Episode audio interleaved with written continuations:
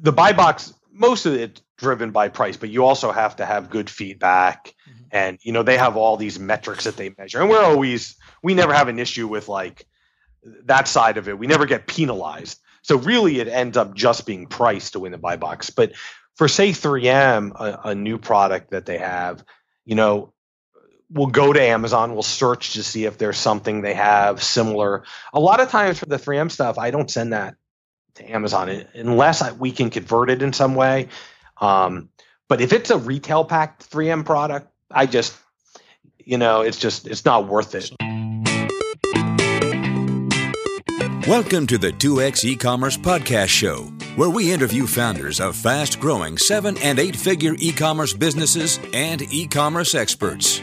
They'll tell their stories, share how they 2X'd their businesses, and inspire you to take action in your own online retail business today. And now, here he is, the man in the mix, Kunle Campbell. As an online retailer or supplier, you're well aware that accurate product content drives more sales.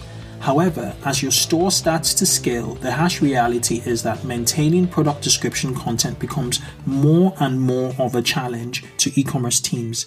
This is a problem Salsify solves. Salsify is a SaaS based product content management platform built specifically for online retailers and brand owners. I recently took Salsify on a test drive, and here are the glaring advantages retailers stand to gain. First, your entire product catalog can be accessed by any department in a centralized hub. Then there's a workflow setup that ensures no fields go amiss when product data is published to multiple channels such as Amazon, your Google Merchants account, or just directly to your e commerce store. Salsify tells you when it spots missing critical data across your product catalog.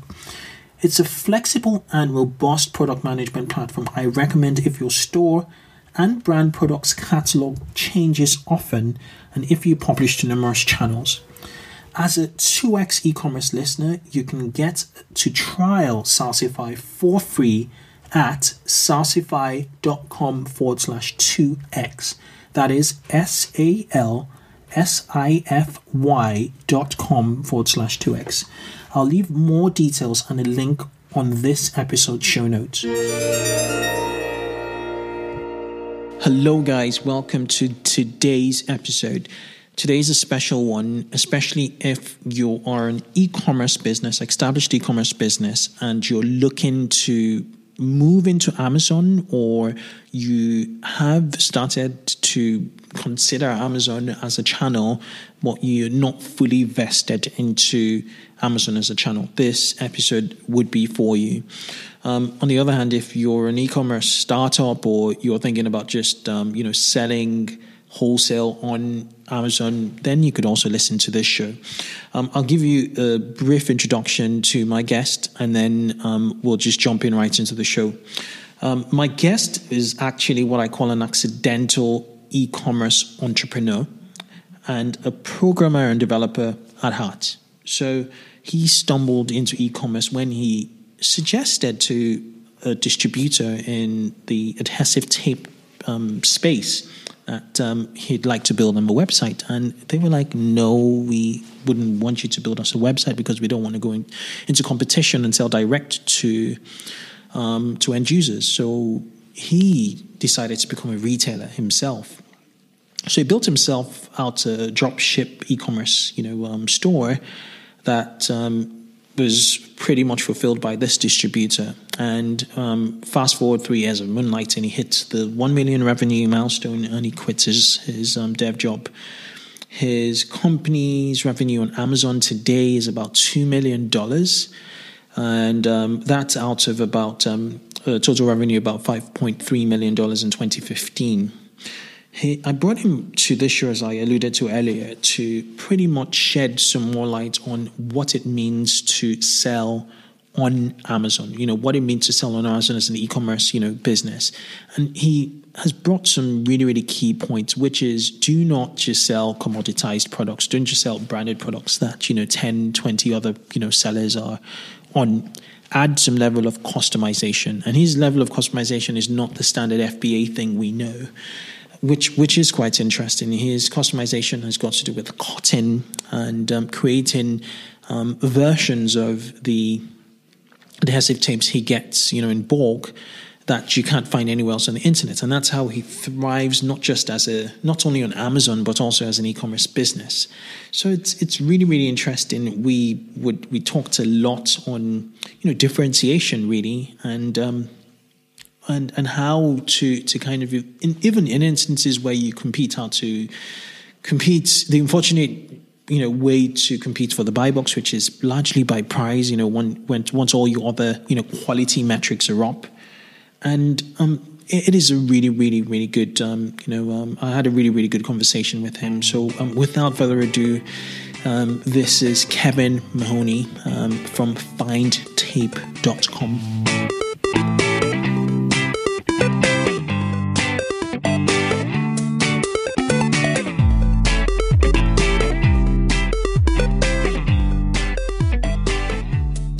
Hello, Kevin. Um, welcome to the 2x e-commerce podcast show. Thank you. Fantastic. Okay, could you please take a minute uh, or less to introduce yourself to, to, to, to our listeners? Sure. My name is Kevin Mahoney, and I'm the president of FindTape.com, and we're an online-only retailer of adhesive tape products.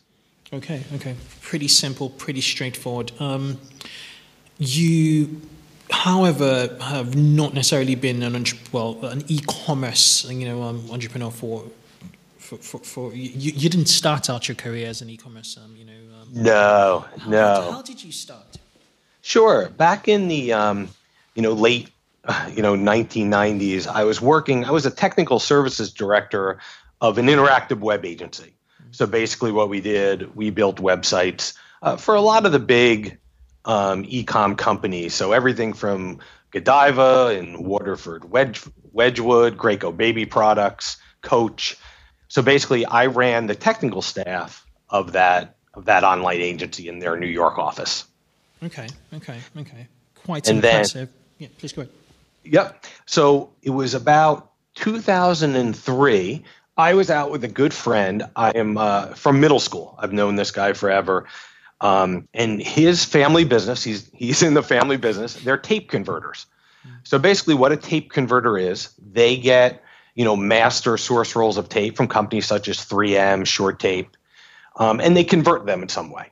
So they'll get a 60 inch wide log roll, and they'll cut two inch and three inch rolls of duct tapes from it, say, or they'll get a 1300 linear yard roll of double sided carpet tape.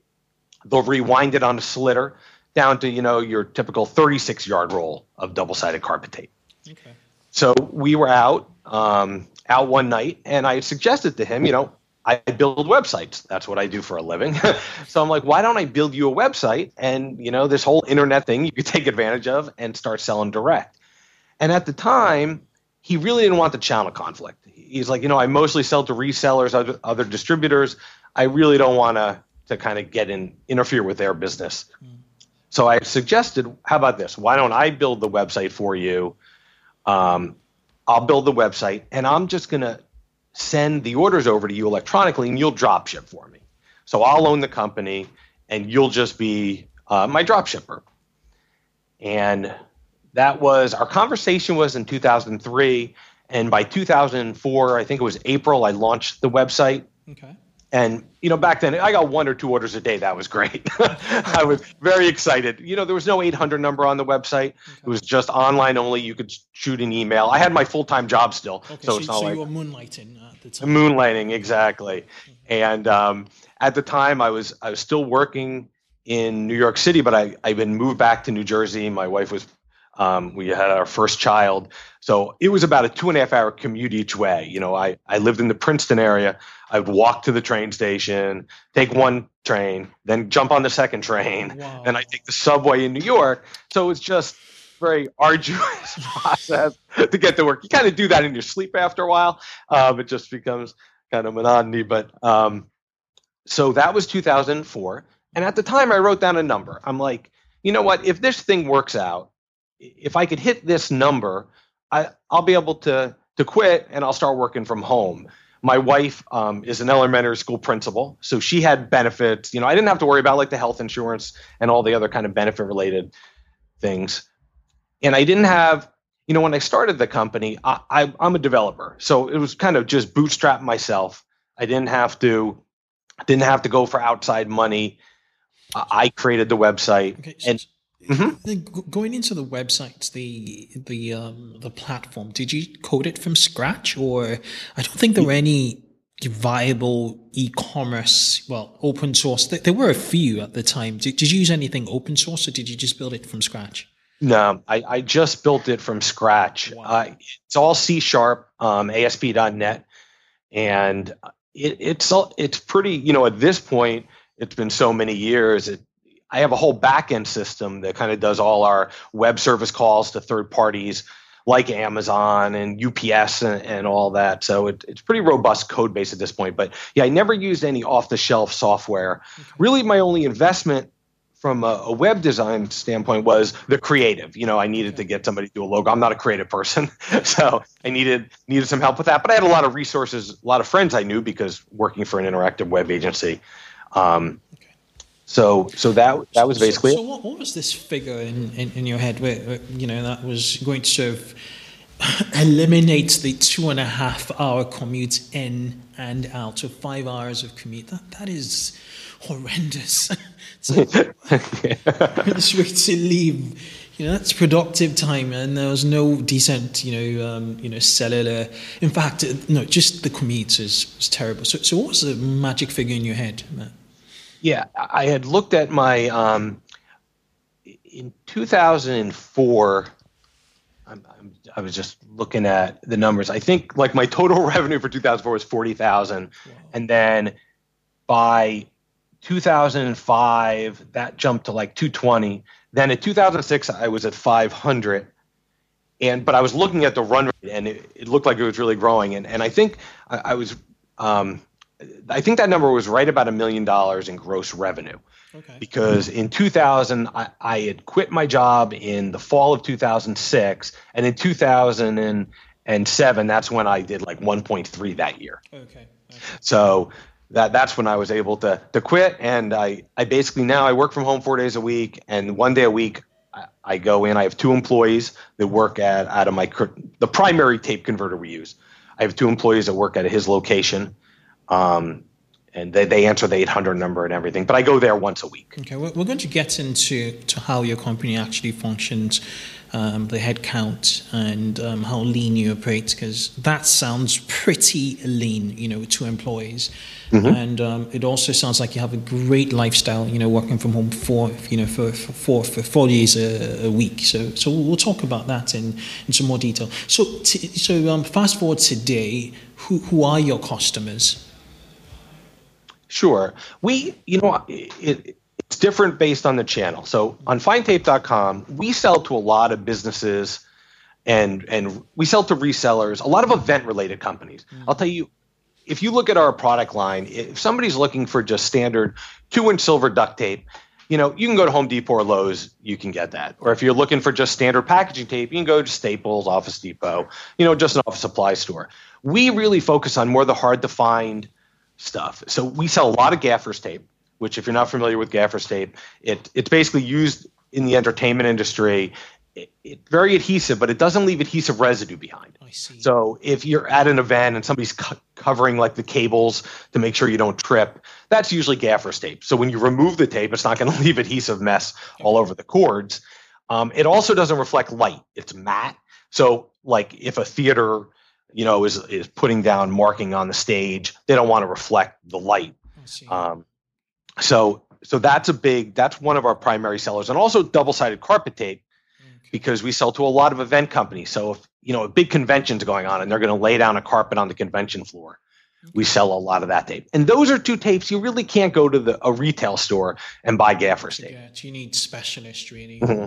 Yeah. And I could see the um, your the title tag on, on your um on your homepage is actually gaffers tape and double sided tape. So those are like yeah. core those are lead yeah. products, right? those are the ones that we really focus on and, and the hard to find stuff so if somebody wants a roll of four inch red duct tape we can cut that you know you can maybe get two inch red if you're lucky at the store but you're not going to get wider widths um, so we sell a lot of like custom wide width products um, and and just hard to find stuff stuff like that. So we mostly sell by the case on findtape.com Okay. most people are coming in they're buying case cases at a time and and they come back. We have a lot of repeat customers because what's great about tape is an expendable you know? Mm-hmm. You, once you use it you have to buy it again. It's Not- replenishable, exactly, exactly. exactly. We're not selling a tv you know 10 years later you're like oh you know i want another tv now. You know this is it, a lot of our customers are pretty regular about you know either every month they place the same order or every mm-hmm. weeks even um, so do you have any subscription, you know, function on on the website, on the main website, for, to allow Yeah. people to subscribe to um, regular purchases? we don't we we send reorder we have algorithms that go out and figure out you know what is this customer's average time they reorder in and what do they typically order and we'll send them email reminders Okay. but because we sell to a lot of event companies it's not always the same order you know every event it's a different color gaffers they're buying or you know it's just it's more based on when that convention is happening rather than you know every month so so we have really no automatic subscription. Now you can view your order history and say I want to place this, I want to reorder this exact order. We have we have that functionality, but not, we don't have a subscription um, model. Okay, they, just want to commend you on the website. It's pixel perfect. Um, Yeah. Just the, the categories, you know, the way everything is laid out, the even the tabs on the categories. So they're, they're like product categories on the left, and then the shopping tools. Um, yeah, it's just I'm um, actually I actually took a screenshot of um, the homepage because it picked up the fact that I was um, in the UK, and it asked if it wanted to convert the Yeah. price in ISORA to British pounds, which is personalization, as you can see. And um, I'm writing a, a piece on personalization. I said, hmm, that's Yeah, we quite just handy. we just started working um, about six months ago with a consolidated shipper. Okay. So we've been adding countries. We always ship really to Canada and kind of the U.S. and and the uh, and territories like Guam and Puerto Rico and stuff. But um, we just added consolidated shippers, consolidated shipping because before we'd offer UPS to say the UK or Germany, and the issue is it's just so pricey. And we couldn't give a fully landed cost. You know, when they deliver, then they'd ask for customs brokerage fees and taxes and everything else. So the consolidator shipper, that's all built into the rate. And we've slowly added um, countries. So we do a bunch of the EU countries. We do a lot of like Australia, New Zealand, um, and and that's brand new. But yeah, that. Thank you for the comment on the website. I'm, you know, that's kind of really what I love to do. That that's I'm a developer, you know, so I like to outsource the stuff related to, you know, the the pay per click advertising and and emails and stuff like that because I like to do I like to do the website and, and I'm pretty able to like I, I run it through validators. I want to make sure it's accessible, you know, all that kind of stuff. But but yeah, thank I- you. Yeah, Um, um, I'm hooked up to uh, I think it's a 60 inch screen because I'm I'm you know speaking to you from um, from the boardroom in the office, and it just looks perfect. It just sits so well, you know, on the screen, and I'm like, okay, interesting, you know, choice of colors, and you know, everything is just laid out quite modularly. Yep. So, so good stuff there. Okay, let's all right, let's move on to where you are today um, from a revenue standpoint. So um, obviously we're just at the start of 2015 2016. What was revenue like in 2015? in 2015, we were about uh, 5.3 million. Okay. And if you look at that mix, you know, when we we started with Amazon, um, 2007 was the first year we did fulfilled by merchant okay. Amazon, and that was really to go after another customer segment. Because the issue we had is when you we mostly sell by the case, but we would have a lot of people. They want like I want one roll of pink electrical tape. You know, they call up and be like, well, you know, everybody is so used to free shipping. You know, the Amazon Prime model, where the problem is a roll of pink electrical tape's a dollar something. You know, I don't know how. You know, you can't really build free shipping into that unless you triple the cost of the product, and that we didn't want to do because. Mhm. Funny enough, I was listening to a podcast and um, a chap they sell on Amazon, and he was selling, I think, a cable, HDMI cable for um, a pound fifty, which is almost like a, it's about two dollars. And because sure. it didn't meet the Amazon threshold, he had to increase it to the five pounds, you know, Amazon threshold, and sales tripled. There's that need for urgency. I, I but sorry, please go ahead. Continue. Yeah, yeah. To... No, I mean, I, I, really realize people on Amazon. That's what they're looking for. They they want to get stuff quickly, mm-hmm. and you know they take advantage of your Prime membership. So it allowed us one. You know, at this point, we probably ship um, my primary converter over 100 orders a day. Amazon probably like 350 to 400 orders a day with one roll of my tape in it. Which one, I really want wouldn't want to handle that volume. Plus, there a lot of it is like one or two rolls. You know, that's just tougher. Um, you know, it, it it just allowed us to expand a lot quicker. So in 2007, that's when we started with fulfilled by merchant Amazon. Mm-hmm. And then in 2009, we started with their FBA or fulfilled by Amazon program. And that's the one where we ship tape to Amazon's different fulfillment centers. And then if you have Amazon Prime, you know, you can get your free two day shipping. Okay. Okay. Um, so right now, you know, I had given you in 2015 what our gross revenue was. Okay. Amazon probably represents on a revenue basis about 30, 35% of that number. Okay. Where so, so about no, 1.8. Yes, somewhere right around there. And then, but from a total number of orders that they're shipping, they're about 75% you know, okay, because, because the smaller units. Small, yeah, okay. yeah. The average order size is much smaller on Amazon than ours. I think our average order size is closer to 165 170 dollars because okay. you know mostly selling by the case. So, so, going back to to the website, to your website, to the main website, which is findtape.com, what kind of conversion rates are you getting? Because there's a nice blend of repeat customers. I would reckon it's it's a pretty healthy number. Yeah, I, I from from if I look at Google Analytics, uh, I mean, it's around the 4% for just complete, you know, repeat customers were probably around 30, 35% are repeat. Um, but yeah, the, the conversion, it, it's not awesome. you know, and, and I think, yeah, I, I think a lot of that has to do with the fact that I can't really offer free shipping or shipping promotions because if you look at a case of say economy grade duct tape, that's for over 40 pounds. Mm-hmm. You know, if somebody needs like custom cut to a custom width, it has to ship. Most of that ships from Pennsylvania. If I'm shipping that across the country, sometimes the cost of the shipping is such a large percentage of the merchandise itself. People get a little turned off by that. Um, so I think that's why primarily our conversion probably isn't higher. Is you know we show it right in the shopping cart. You know we don't make you proceed through checkout. As soon as you punch in your zip code, it's going to tell you what those shipping rates are. But but I think you know a lot of that has to do with the fact that um, we, we don't really offer free shipping, and customers really get used to that. You know, Amazon customers.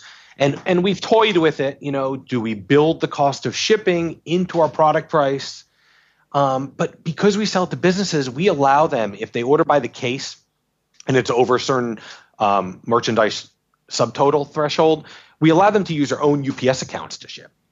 And so it really wouldn't, and, and those are our repeat customers, you know, because okay.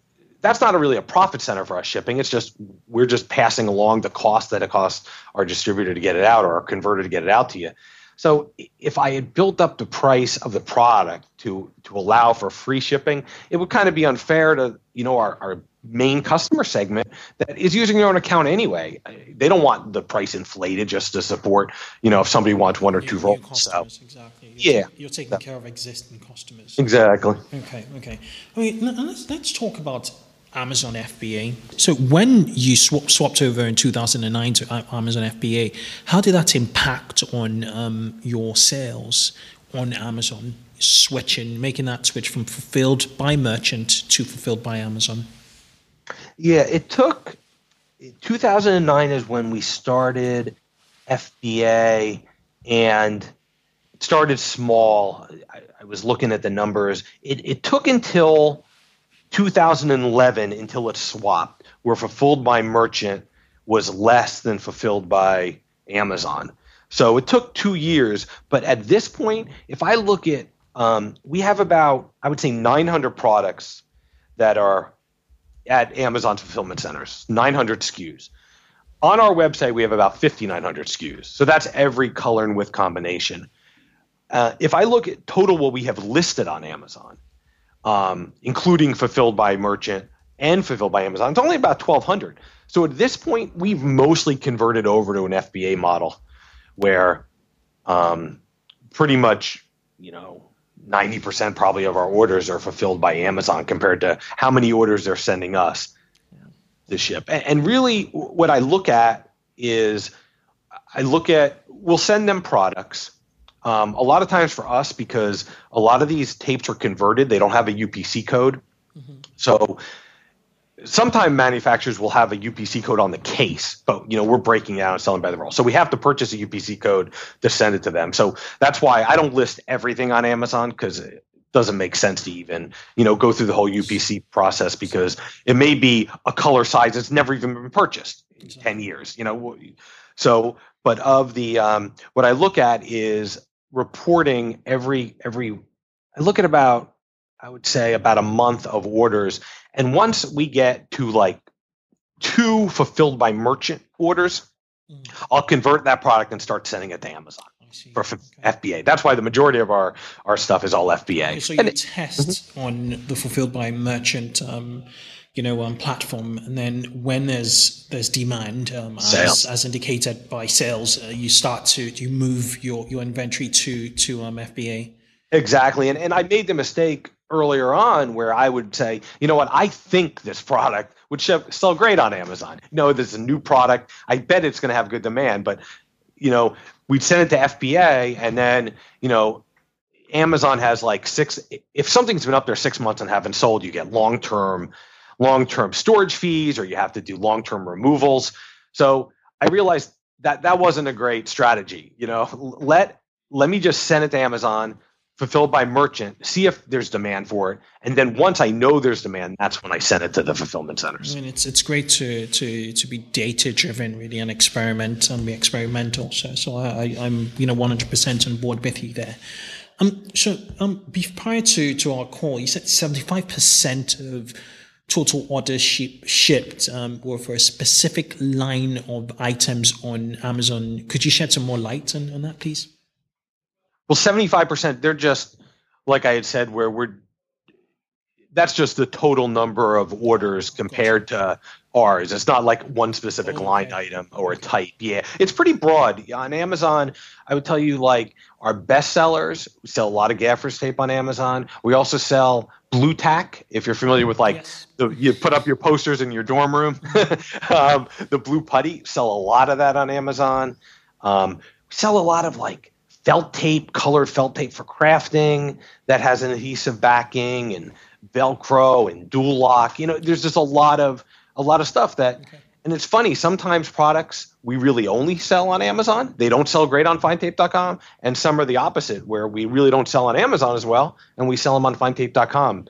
But that's kind of I let I let like you said, I let the data kind of drive that Okay. So it's quite yep. quite interesting. So I, I, I, recall, you know, so, so you, you earlier you, you, mentioned earlier that back in you know um, 2004 when you were having the conversation with um, your family friend who was in the business in the dog tape business, mm-hmm. Um, that you know he didn't want to. Um, he was drop shipping on your behalf. So um, now fast forward to 2016 what does your supply chain look like? Um, is it still your family friend, or have you diversified and you know made more inroads into the industry to to to, to kind of diversify your, your, your supplier base? Yeah, I, I mainly sell. You know, our primary converter, who he's really who we work with the most. We have other tape converters we drop ship from, mm-hmm. but it's it's a smaller segment. Also, we get into more now once we hit a certain sometimes we'll get from a different tape converter and then we realize you know there's such high demand we can import that ourselves so like the Blu Tack for instance that comes from australia we import that in by the pallet actually several pallets at a time and there's one like tape dispenser that really is selling well we're going to start to import that in ourselves um, but really everything goes through that primary tape converter that relationship to us is pretty key and, and i would say you know I mean, I'll tell you one of the pitfalls with Amazon and kind of explain why why that's so key is Amazon is a for-profit business. So I don't you know fault them at all, but what they do is you send them products and they figure out what has high demand and then they try to source it direct a lot of times you know? I mean that that's just you have to go in. When you're dealing with amazon you have to understand like again they're for profit business. I don't fault them at all but but they do that. So we've been burnt in the past where we had another tape converter we worked with and it was a, a brand of gaffers tape and it was a fast moving product. We'd send you know half a pallet every couple weeks and I realized looking at the data, you know, nothing had moved. The product hadn't sold. Hmm. And um, I went online and Amazon was selling it direct. And again, it wasn't like with products like 3M and Duck Brand, the big names, like I know Amazon's going to be able to buy from them direct. We're very careful about sending, say, 3M products to Amazon. We only send products that we convert in some way that you can't really get so in a store. Okay, so so by conversion you mean they are um, we rewind Okay. yeah, for instance, yep, 3M sells a very expensive tape line called VHB, very high bond. They're very um, for really structural mounting. It's a double-sided tape used for structural mounting. Very expensive, over hundred dollars a roll. Which we put it on a rewinder and make it into small 15-foot rolls. Okay. So we convert it. That I could send to Amazon FBA. The full rolls I can't because if demand grows, they'll just get it right from 3M. Right, right. Um, so, so you're you're you're innovating to to the market and making products different. Yes, um, do, doing something different or offering a width that isn't standard that you wouldn't be able to get in the store. How, do you do so, this across the board for, you said you had um, 900 SKUs in, in Amazon. Yeah, so most most of those are some sometimes it will be kind of a retail pack product that for some reason Amazon hasn't um, started selling direct yet, or sometimes there are some retail packed items that Amazon will run out of, and then it'll switch back to a seller, like a marketplace seller fulfilled item. Mm-hmm. Um, but we're very careful because in that example I gave with the gaffer's tape, we had realized it wasn't selling. Amazon contacted them, and they started selling direct to Amazon. Mm-hmm. So you know we didn't get any heads up that that was happening. So I had to pay. So you figure we had the original cost of bagging up every roll, putting an item label, shipping it to one of their fulfillment centers. Then I had to pay a pick pack fee to get it back to me. and it was about a pallet of tape. So I mean it was almost a thousand dollars. Mm. So now we're much more careful. So like in the example of if it's a retail item that we didn't convert in some way, that I know Amazon can get, like I would never send a pallet of that. You know, maybe I'll send six rolls just to see, you know, if if that is going to change and Amazon will buy it directly. You, you test the market. We test the market, but the relationship, like you had asked about the supply chain, you know, I've known this guy since since middle school. We've we talk several times a day. Amazon has contacted them directly, hmm. the, the the source, but like he won't do that. So it, without having that relationship, you know, I mean, that is so key for our business. And, and I have two employees that work at his location, so um, we're we're a big person. I mean, we're the majority of their business at this point. Mm-hmm. But but yeah, that, that relationship is key. So, so you watch each other's brothers back, really. Exactly, exactly. Okay, that makes a lot of sense. That's that's actually quite insightful in regards to um, managing the supply chain. Yeah, I would say to the customers like you know testing out working with Amazon. That's what they need to be aware of. You know, mm-hmm. search a product, make sure Amazon isn't buying it direct because you're not going to be able to compete. It's like a customer buying a two inch roll of silver duct tape, you know, Home Depot buys that one brand of silver two inch duct tape by the truckload. So I can't compete on that price. So when you search on Amazon, make sure Amazon's not buying that directly because you're never going to be able to compete with the quantity they're buying it for. Um, so you really need to find something either either you need to find something that you customize in some way, or you can private label it. You can you can you know, if you're not relying on the brand name to sell the product, like it's not a 3M pro- product where 3M name kind of has a cachet about it and you know it's good quality, where say it, it's just another brand and it, that wasn't the main selling point. You could private label it and buy your own UPC code and just list it differently. I mean, that's another option you can go if you think price wise you're still going to be be able to compete. So okay, okay, because I, I, just checked out your um, Amazon store Mm-hmm. And I have seen one, two, three, um, about 10 items, 10 products with an average order. Well, the 10, 10 products that um, are private labeled FindTape.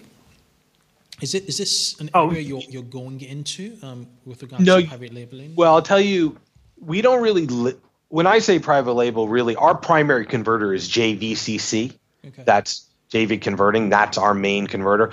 That, when uh, we when I say private label, that's how we label things. Because I'm not a manufacturer. We're still at the end of the day, we're a retailer. So we kind of stayed away from. The only time you'll see FindTape on an item is when we make a pack of an item, like the GAF test pack or or things like that. Because the issue is once we private label it, you know, a lot of a lot of consumers thought we were the manufacturer. Mm-hmm. So we'll get a lot of questions. Can you, you know, do a special release liner on this tape? Can you do this on this tape? Can you produce it in a different color? But we're we're not a manufacturer, so we kind of stayed away from um, using our own name. So when we private label stuff, anything you see on the Amazon store for us that's JVCC, those are really the private label products that aren't really the Shurtape or the 3M or the Duck brand. I see, and there, there yeah. are about 305 SKUs there. Yeah, so that. Mm-hmm.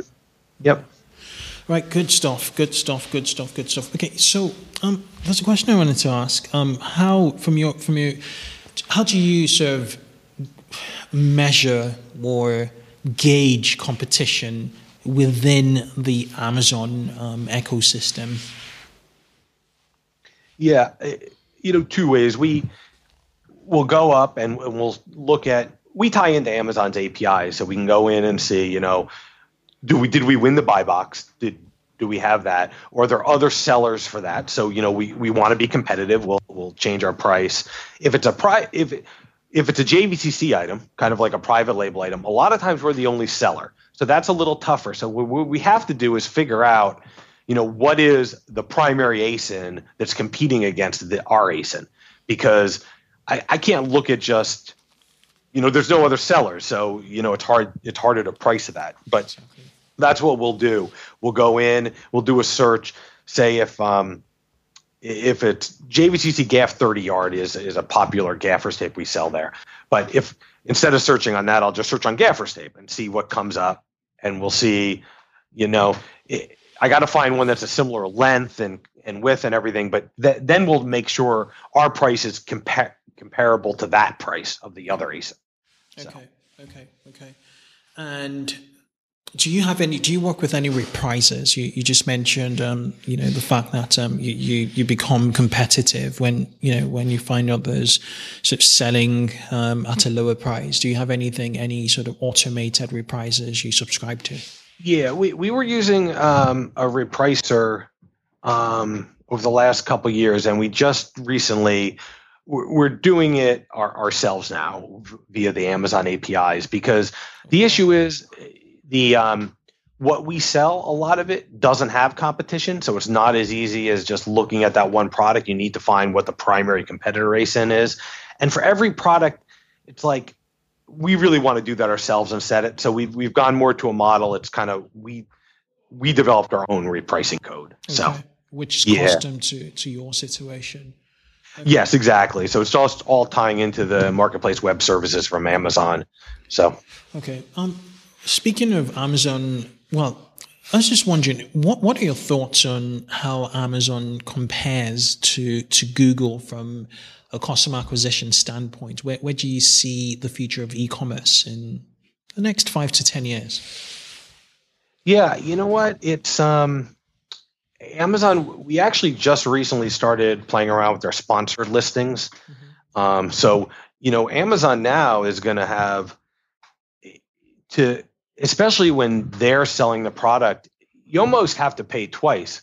You know, you're paying them the commission, obviously, if it's just merchant fulfilled. If it's FBA, then there's all these other fees you really need to account for. But now, you know, we're t- we're playing around with the um, sponsored listing. So then you're paying a pay per click advertising within the channel. So all in all, Google Google is better for us. If I can get, if I can, um, you know, our pay per click ads which we don't bid more on uh, broad terms like duct tape, for instance. That's just too generic. We do more long tail. So if you're like, if you search on wide width duct tape or, you know, duct tape on a release line or stuff like that, mm-hmm. th- those are what we're bringing in. But if I can bring that customer to our site and get them to buy by the case, which is going to be much more economical because right on our website, we show the full volume breaks for everything. Like we don't hide anything. You don't have to call us. You know, you want 10 cases, you get a better price than somebody buying a single roll.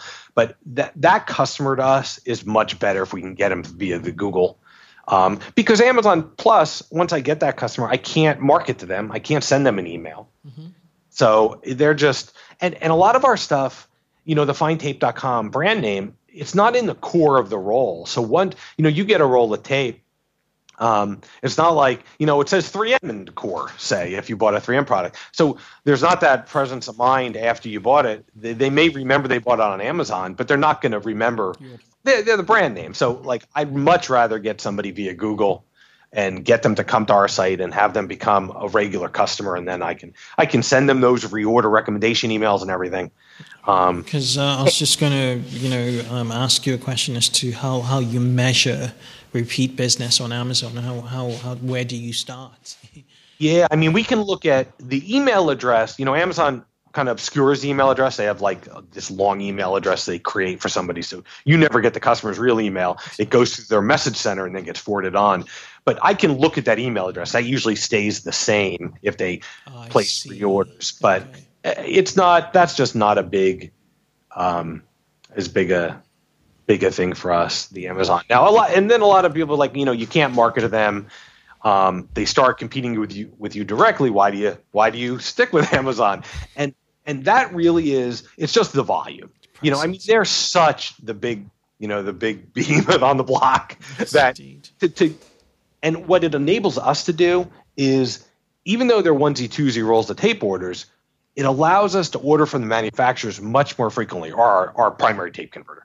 But so if I need to order from 3M, I need to get that. You know, we usually our orders will be like eight thousand dollars at a time because one, I needed to include free shipping mm-hmm. uh, because we want that's how we price our products. If I had to pay to ship it from the manufacturer to to our primary converters location, that that would really jack up the price. So by selling on Amazon, even though you know the gross profit is not going to be as good as selling direct on findtape.com, it just the volume because they represent 75% it just allows us to place those stocking orders from Shurtape and scapa and 3m and everybody much more frequently. You know we could do it twice a week instead of once a week. And build your accounts with them also. Exactly exactly. now you know 3m comes to our primary converter. We had a meeting at the end of last year you know and then they'll come to you and like hey here's some great tape. This may sell well. Um, and that, that's nice when the manufacturers actually reach out and and kind of suggest, um, you know, tapes. They have a new tape. They they look at like findtape.com and say, you know, I think that'll be a good fit. Um, but but that's great. So, some manufacturers don't.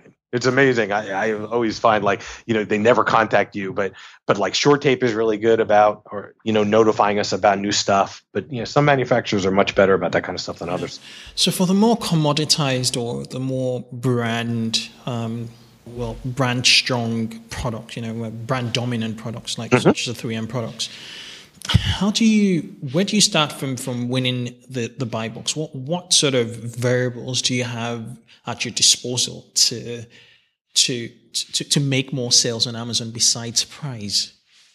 Yeah, I mean that's really I mean the buy box most of it driven by price, but you also have to have good feedback and you know they have all these metrics that they measure. And we're always we never have an issue with like that side of it. We never get penalized. So really it ends up just being price to win the buy box. But for say 3m a, a new product that they have you know we'll go to amazon. We'll search to see if there's something they have similar. A lot of times for the 3m stuff i don't send that to amazon unless I, we can convert it in some way.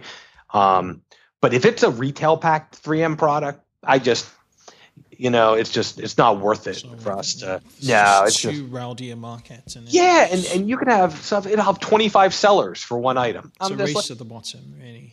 Exactly, and and the thing is, you'll have one seller who, you know what, they just need to get rid of it at this point, and I know they're selling it for below cost because yeah. there's just no way, or they must have bought it. You know, adhesive tape has a shelf life. You know, most rolls of tape they'll say one year from data shipment. Hmm. I mean, some are more, maybe two years, but I'll see stuff listed and, you know, it'll be listed as new, but it's got to be like over five years old. You could tell by the packaging.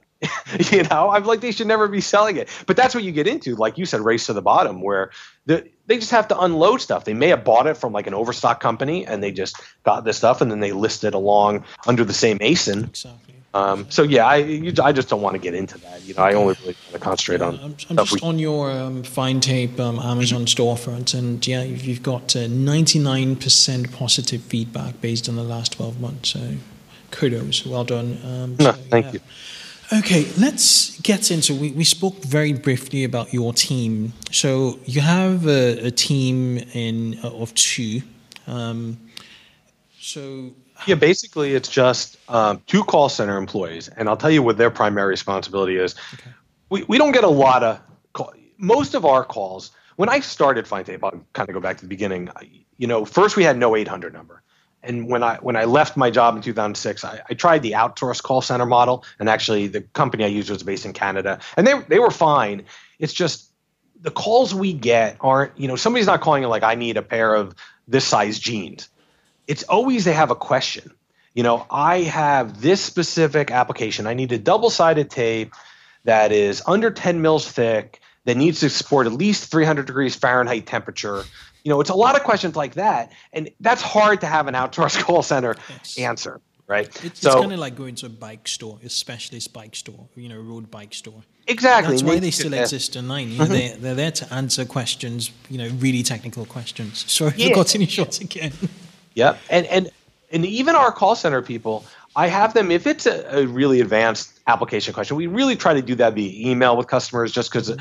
I, I, like to look at that myself because at this point, you know, I'm, when I first launched, I would always have to ask one of the converters we work with, you know, for help on a question. But now I, you know, I've been doing this for so many years. You're, you're I've become kind of a tape expert, exactly. and, and, you know, I built on the site the advanced tape finder. That's very helpful to customers where you can you can put in all your criteria. I need a double sided tape. I want, you know, it's got to be, or I want a red inch tape. I don't care what the backing is. It could be a paper tape, a cloth tape. You can put that all in that advanced tape finder and, and find stuff. So that kind of limits calls. But most of the calls we get are um, they want to place an order or they're checking on something because because we sell to a lot of event companies. We'll get a call and say, you know, I have this big event. I need three cases of three inch red gaffer's tape. Can you get it out by this date? And by having my call center employees in his facility, the primary converter, they can just walk into the back and ask, like, do we have the source material? Can we get it cut in time? Um, so that's probably about 25% of their job is calls. You know, most of the orders come in, nobody ever calls, they just place it online. The other 75% is they're the ones who are boxing up and bagging everything for our fulfilled by Amazon shipments. Okay. So about every other day we send about a pallet of tape to Amazon. You know, one or two usually get split into like two or three of their fulfillment centers okay. but because the tape comes bulk packed you know you'll get 24 rolls of tape and it's just in a box separated it's not like shrink wrapped it's just separated based like release liner paper and it's just stacked on top of each other so they have to grab that roll put it in different like ziploc bags um, we have like a million different ziploc bag sizes now and then put an item label on it so Amazon could scan it, yeah. and then they got to pack it up and figure out the fulfillment center. So that's really has become about seventy five percent of their job is just processing the the FBA shipment for us. Okay. Okay, okay, that makes sense. And then uh, the remaining twenty five percent of the time they're, they're on the phone to help. Well, not on the phone. They're, they're largely on email. You know, email support and you know um, the odd you know phone support because you've got an 0800 number there. Sure. Okay, that makes sense. And that you only have two staff. Yes, just two two call center employees. Wow. That's basically it because we really own, you know, no inventory because um, when an order comes in, you know, I mentioned the converter. If I look at last month's statistics, 50% of everything that we ship from findtape.com had to be converted, had to be cut. Mm-hmm. So it was not, you just didn't go pick packet off the shelf. It actually had to be cut to width it had to be rewound to a shorter length. So that's 50% prior to the order or prior to the order shipping. Because that that's why people come to the site because you can get that custom stuff, or you can get, you know, I, I want red two inch red felt tape, but I don't want to buy a huge roll of it. I just want 15 feet, and you can do that on the site. But somebody has to rewind that down, and a lot of times if they're slow, they, they'll they'll make up some of the big sellers and put them on the shelf. But we haven't been slow for a while, so they mostly, like I said last month, fifty percent of every order had to be converted, had to be cut or something. That's why a lot of customers, you know, they'll order like a case tape and be like, "Oh, I, I, thought it would ship that same day," but I'm like, it has to be cut. You know, it has to go on, has to go on the, a schedule. You know, they have a couple, they have a few machines but oh, oh, this one has to go on this lathe and it has to get put on that schedule and get cut to width. So sometimes it takes an extra day or so to get shipped. Okay, okay, that makes that makes a lot, a, a huge lot of sense. So, um, what about marketing? What about development? Um, what about finance? What, how do you manage all the other aspects or facets of, of a business? Because you're you're turning over, how, you know, about five million, you know, five point three million last year, and you know, growing. Um, so, so is, is, every other thing outsourced? Um, I know you manage the development of the website, and that keeps yeah, you busy. Yeah, the development of the website that that pretty much what I what I handle. Do you have any help in, in that? Um, in that no, no, really, it's just just me for the for the website development. For for the pay per click advertising and like marketplace management, we'll send we do send feeds to say like shopping.com, marketplaces like that, and and we integrate not only on Amazon. We just recently started um, putting some stuff on eBay kind of testing the waters a little bit. I think we only have like 20 products on eBay, but you know what? Some of them have started to sell well, so maybe we'll we'll broaden that. We just started that, and um, we do. We're integrating with Jet.com, which is kind of new in the U.S., but that that's kind of been a slow process. we we passed their integration test in I think October, and we're still really don't have too much listed there, but but so the, I concentrate on the development, the pay per click adv- advertising, and the marketplace management. Mm-hmm. That we outsource to a company called ROI, ROI Revolution, who's been great. Them, yeah. Yeah. yeah. we've been dealing with them for a long time. Mm-hmm. Um, and then we recently just started for the emails. I had written all the code to figure out the algorithm, like what somebody orders and how often they should get a reorder email. But we recently just outsourced that aspect to Windsor Circle. Okay. okay. Um, and and they're going to take that over just because I'm not a big fan. You know, there's companies that send you one or two emails a day, which drives me crazy. You know, you just it's ridiculous. I I only send for FindTape. We were really only sending one email when we thought was a reorder time. So most customers got one email every three months, which isn't a great marketing strategy. I mean, it's just email is such a big driver of business. And in our, we're mostly selling to repeat customers and it's a replenishment business because it's an expendable. So that that was probably you know one of the things I, I waited way too long to do to outsource that aspect because because I was trying to do it. I, I think that wasn't done well. There's certainly so, gains to to be had with, um, with sure, sure. marketing and email marketing there. So that's interesting. Okay, so yeah, that, that, that is quite interesting. You, you operate quite a lean business, which is good, which is what we, we, we like to hear. Okay, so speaking of um, tools within the Amazon uh, you know ecosystem, do you have any specialist Amazon tools, indispensable Amazon tools you'd like to share with um, listeners? You know, really, uh, as far as the Amazon Amazon side is just we really tie into their marketplace web services. Okay. So and and yeah, just the API. That's really the only. I don't really use a lot of third party third party tools related to Amazon specifically. It's really just tying into, into the web services. Um, we use we were using like seller desktop to download like the order reports automatically, but um, tying into the feeds is much cleaner. So yeah, it's really just the API. Okay, okay, okay. That sounds good. Okay, um, we're about to get into the final final sec- segment of the show, which is the evergreen lightning round. But prior to to that, do you have any final tips to listeners who are, I think, people listening to this, um, people who benefit, stand to benefit from this the most are people who have existing e-commerce businesses and have either yet to make the full plunge into into Amazon, selling on Amazon, or um, are have not even tried Amazon. So for those kind of e-commerce, ex- more established e-commerce listeners and e-commerce business owners or e-commerce marketing people looking to move into Amazon, do you have any parting piece of advice um, for, for, for, for them as to how to approach it? Um, just carefully and at the same time um, with a view to getting you know high returns? Sure, sure. You know, I think I talked about before, kind of focusing on kind of the the um, harder to find stuff that Amazon is competing you with against you directly, and kind of maybe private labeling it. Mm-hmm. But other than that, I would say the biggest thing is really make sure you're accounting for all the costs associated with FBA. If, if that's what you're going to try, the fulfilled by Amazon, if that's the route you're going, because if you don't, you really, you can kind of, I think at the beginning when we first started, I don't think we accounted for like all the costs. And, you know, we still made money, but I mean, it was just minuscule profit margins. And, and I think you need to make sure you account for them all. So if you're looking at FBA, you know, for us, you have the material cost of like bagging and Ziplocs and the item labels and getting those out the door and the labor associated with that. Mm-hmm. Then you have the transportation cost to get that to their different fulfillment centers. Then Amazon, you know, charges. So now you have it at their fulfillment center. They charge you a pick pack fee, an order handling fee, a weight handling fee. You know, so that aspect, and that's easy. They show that right on, you know, in their help center, what that'll be. And I think a lot of people focus on that because that's the table they show you. But then you also have, you know, you have warehouse storage fees. You know, they charge you per cubic foot every month what you have there. You have their referral or their commissions that they're mm-hmm. charging.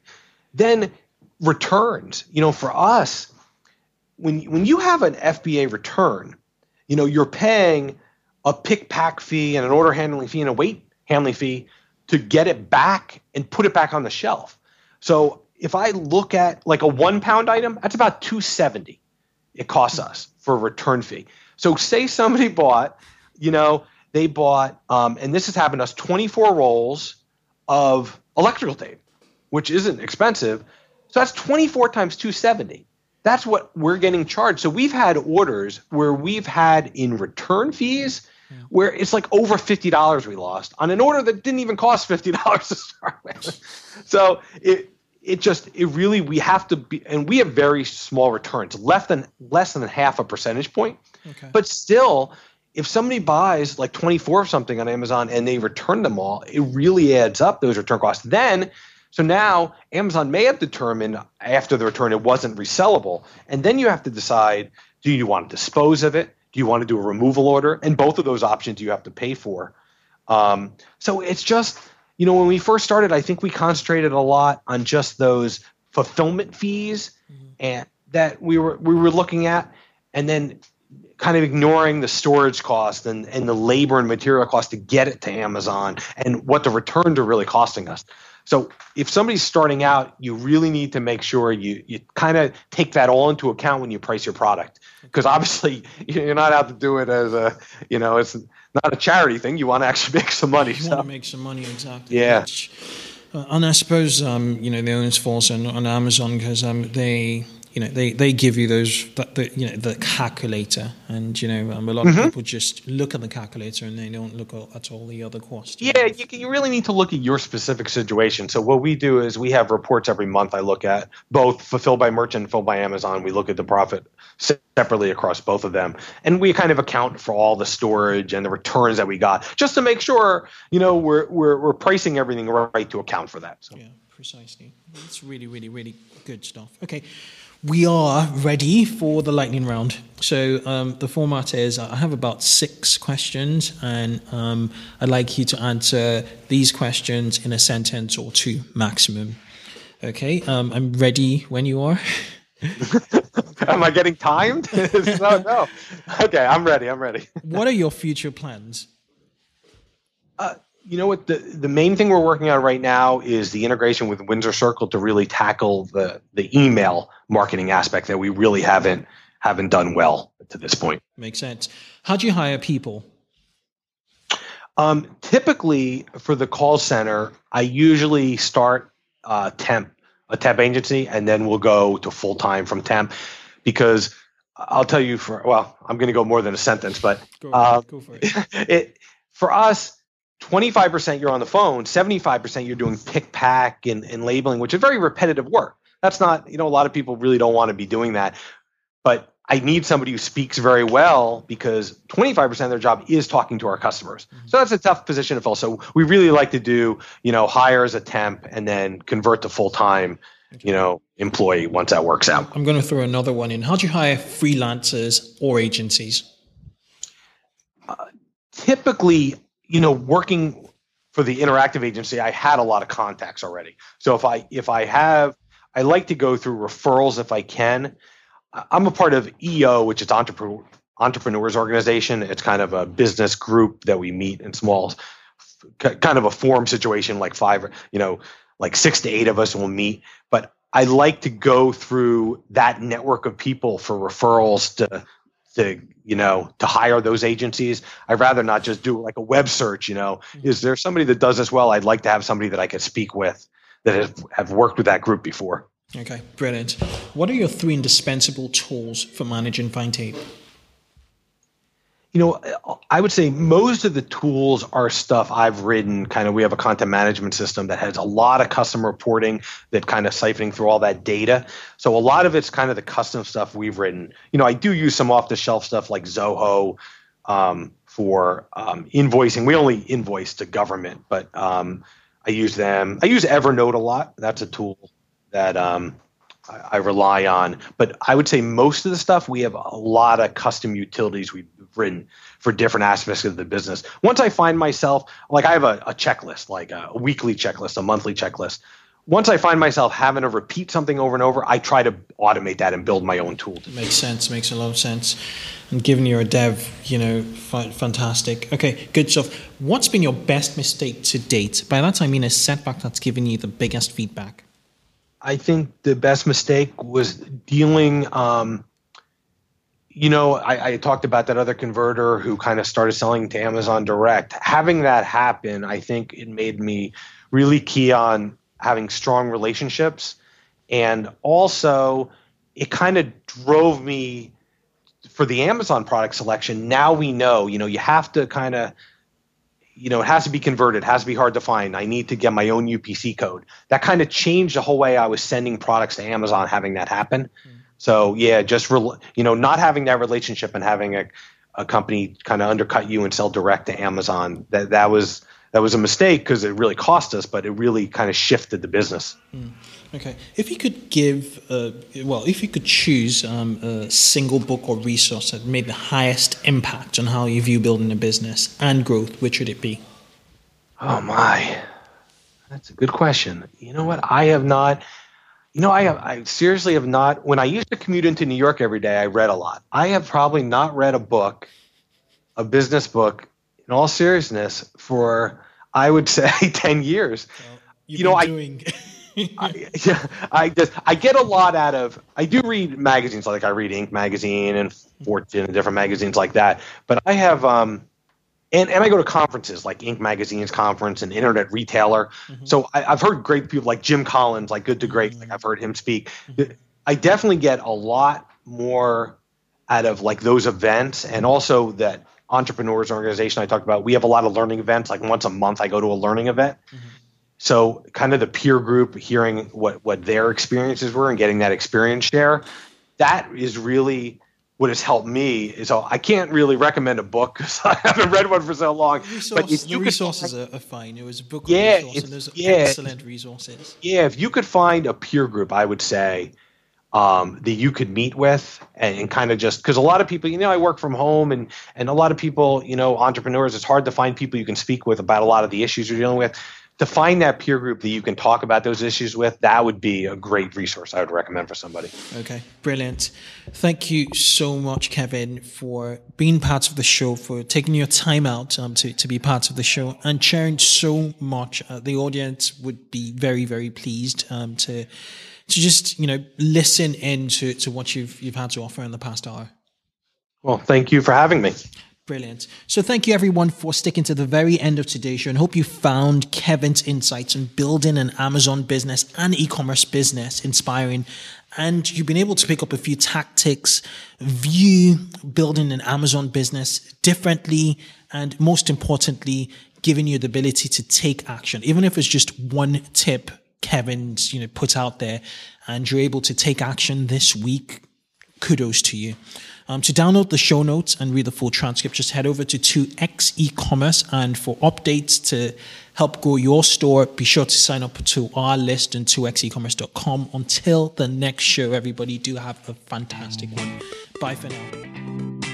Thanks for listening to this episode of 2x e-commerce. To help you get more actionable insights and e-commerce growth hacks that'll help you 2x your online retail business, hop over to 2xecommerce.com. It's a blog dedicated to e-commerce and multi-channel marketing, run by the show's host, Kunle Campbell.